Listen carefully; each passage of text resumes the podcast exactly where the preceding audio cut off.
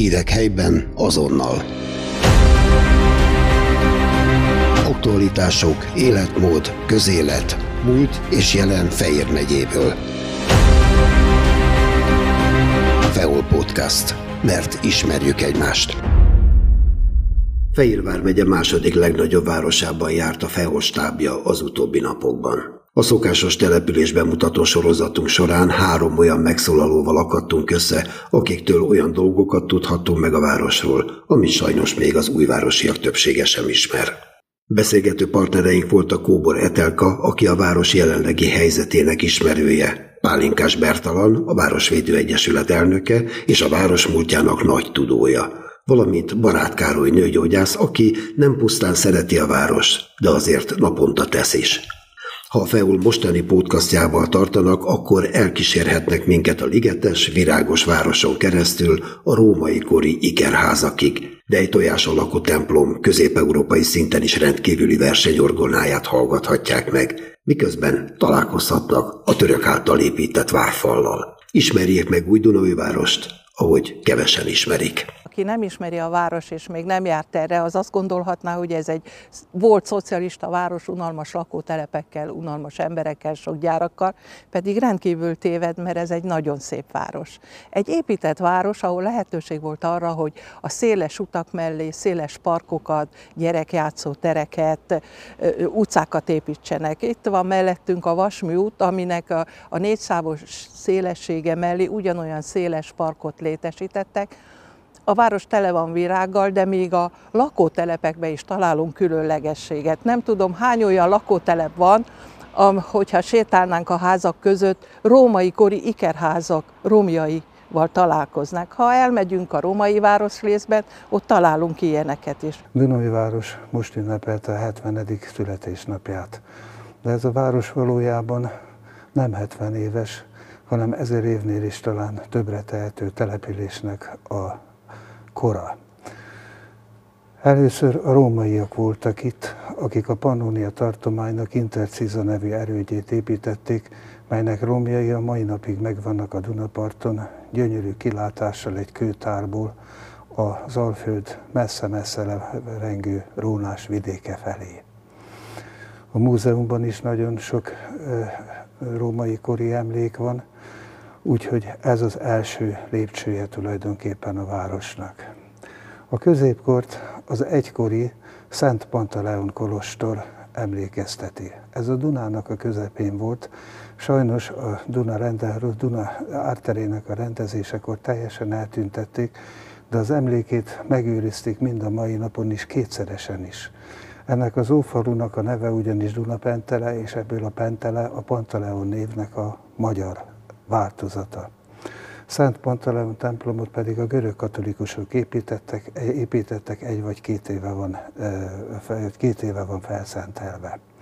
Szent Pantaleon egyébként ókori első, harmadik századi szent volt, és orvos szent volt, emiatt van a kórházunk róla elnevezve. Most éppen sétálunk fel a Várhegyre, Dunapentelén, Duna, a volt Dunapentele területén, a Pentele városrész.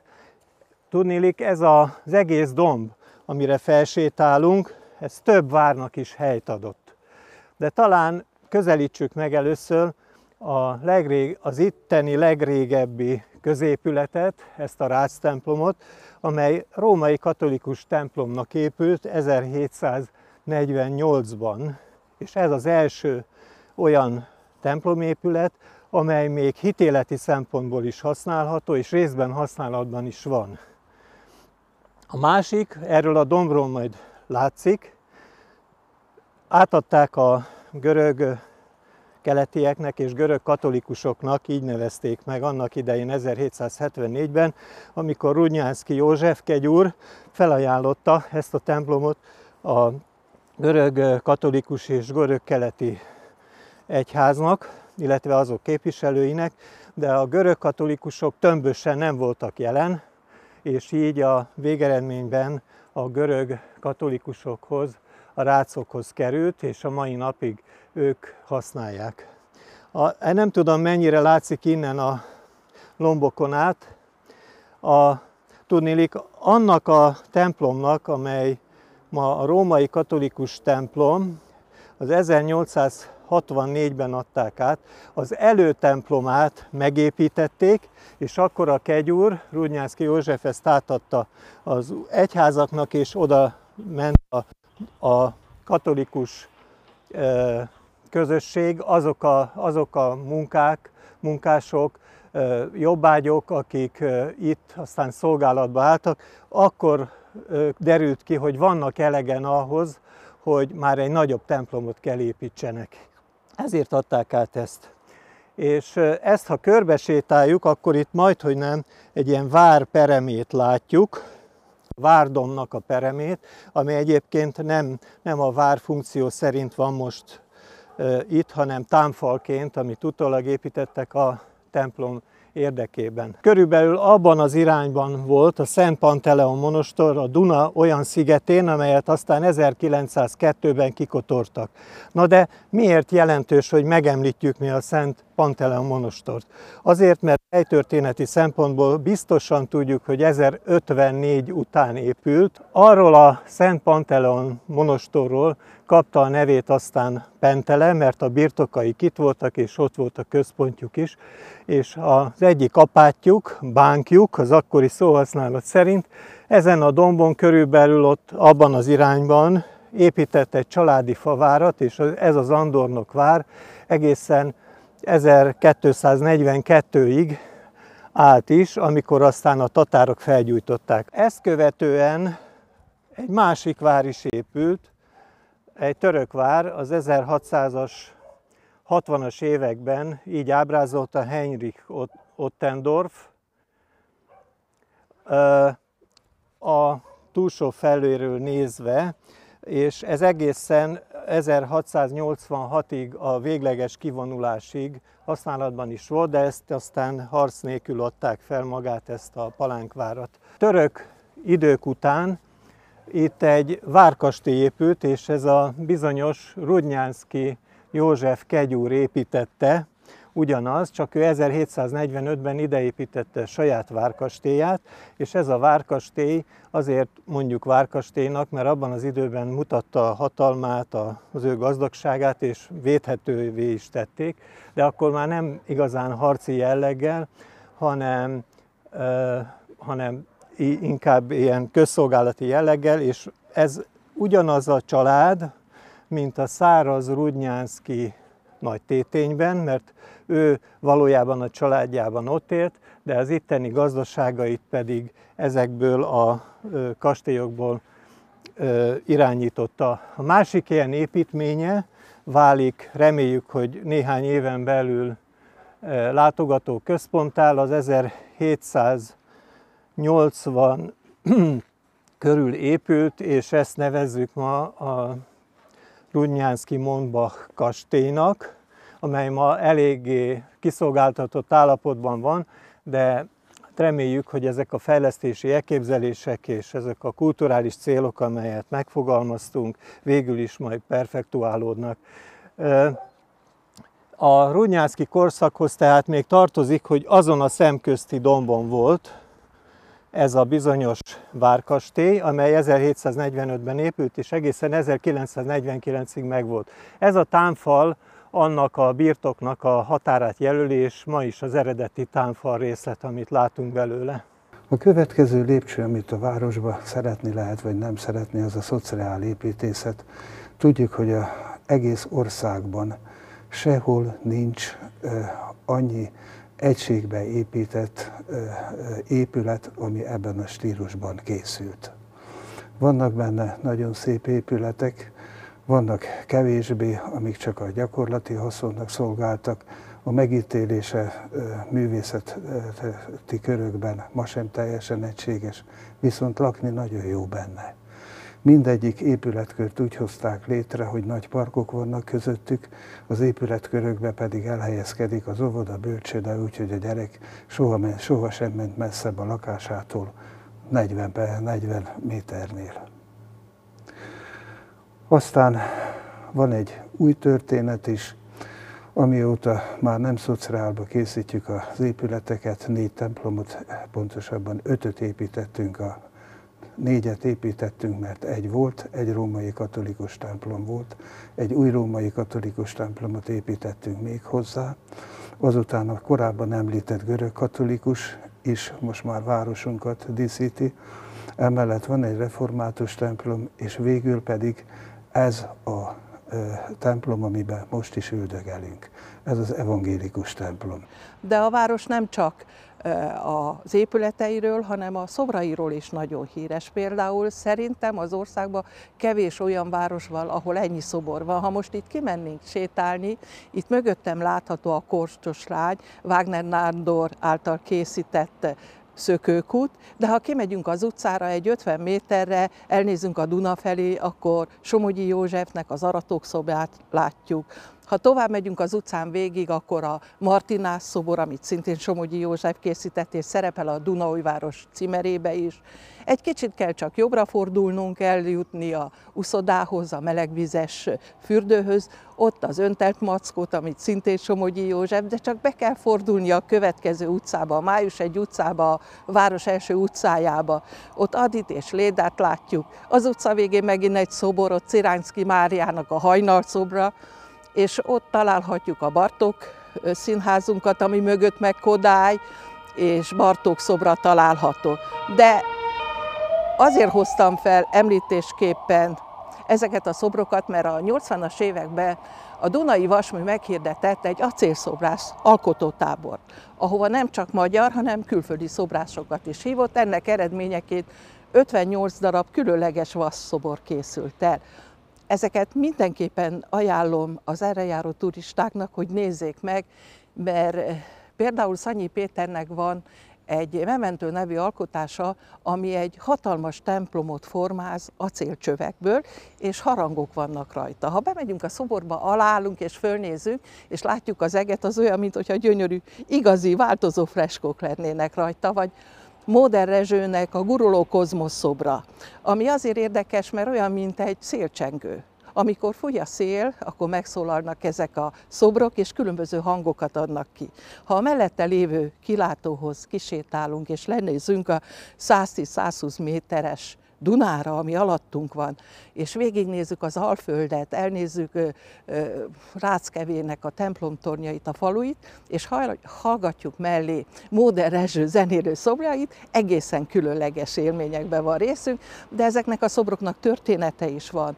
Például Ingo Glass annak idején csinált egy Alfa és Omega című szobrot, aminek egy olyan története van, hogy ez a szobor a legmagasabb ponton áll, és hát mondhatni rakétára hajaz. És amikor hozták ki a vasműből ezt a szobrot, akkor az akkori szovjet laktanyában lévő ellenőrző bizottság kijött megnézni, hogy milyen rakétát állítanak fel a, a Dunaparton, de a fennmaradó 52 szobor az egy teraszon helyezkedik el, amit akkor építettek, amikor 64-ben volt egy löszös partomlás, és kialakították teraszosra, ami lépcsősor vezet le egész a Dunához, egy gyönyörűen kialakított, parkosított teraszrészek tele tavasztól őszig virágzó fákkal, növényekkel. Ezzel egészen le lehet menni a Dunapartig, és hogyha ha kalantúrára vágyunk, akkor ezt az 52 szobrot megkeressük, hogy melyik szobor, melyik helyen, melyik fa között, melyik parkban található meg.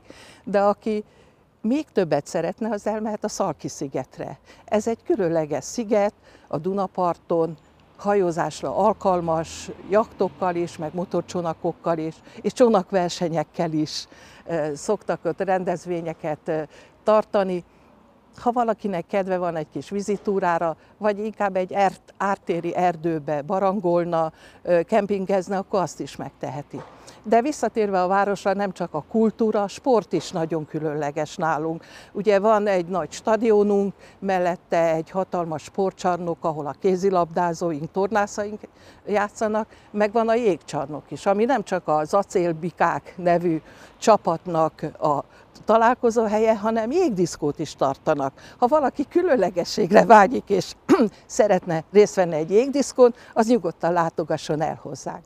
De aki tanulni akar, az is eljöhet Dunaújvárosba, hiszen a Dunaújvárosi Egyetem különleges tanulási lehetőséggel rendelkezik. Előtte van egy csodálatosan szép park, ami, ami rendkívül érdekes, és mindig tele van virággal van egy kis tó benne, vízi növényekkel, van egy napóra felállítva, ezt mind-mind nagyon érdemes meglátni, és, és aki eljön a városba, az látni fogja, hogy ez nem egy panelházakból álló unalmas hely, hanem egy csodálatosan szép, virágos fákkal és növényekkel körülvett terület. Ez az evangélikus templom. Ez a régi evangélikus vártemplomoknak a mintájára épült, ahol pedig ülök, ez városunknak az új büszkesége, egy igazi hangversenyorgona.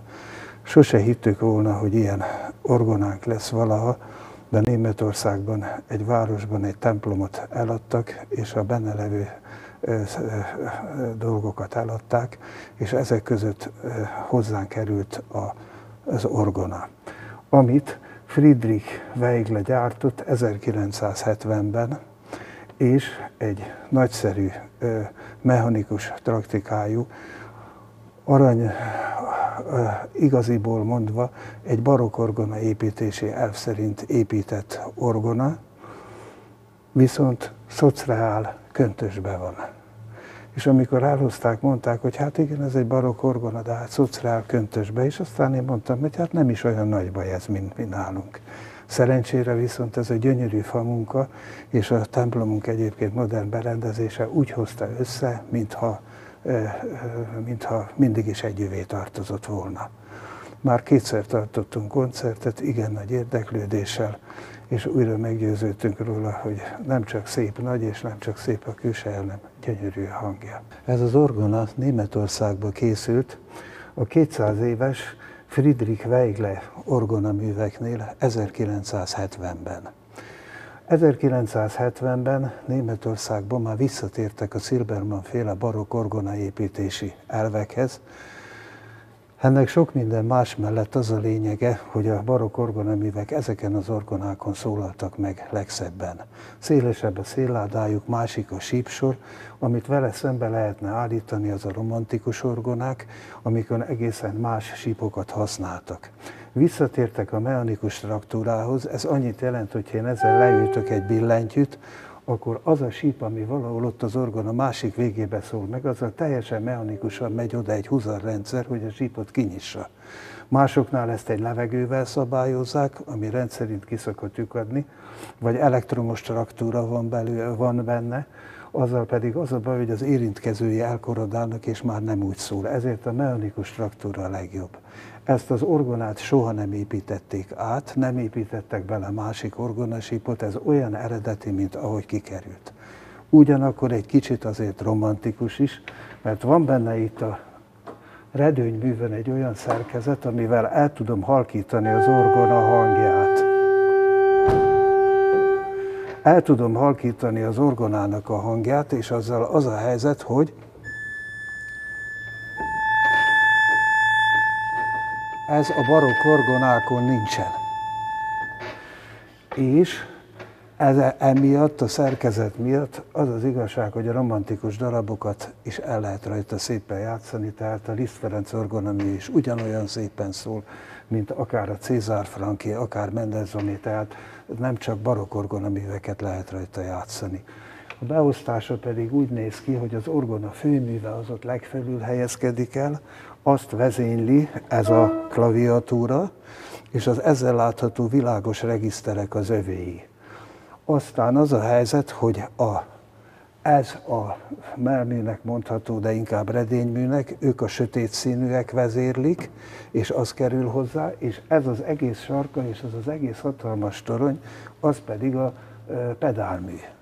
Most ezen azért van olyan nagy pedálmű, mert az igazi barokk orgona az úgy működött, hogy a szólót az organista a pedálon játszotta, és utána cifrázta a kezével a hozzávaló, hozzávaló szólamokat. És ez lenne mondjuk úgy a barokk orgona építészetnek a, a jellemzője akkor most megpróbálok egy kicsit játszani rajta, de semmi esetre se várjatok semmi csodálatos, ö, ö, ö, semmi csodálatos ö, művet, majd egy kicsit játszunk. thank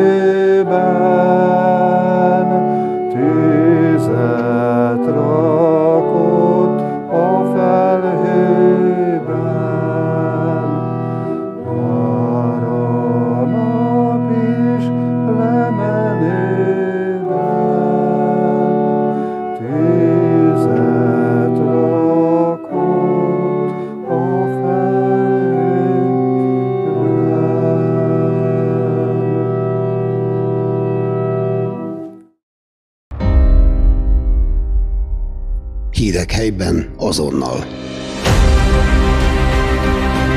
Aktualitások, életmód, közélet, múlt és jelen Fejér megyéből. Feol Podcast. Mert ismerjük egymást.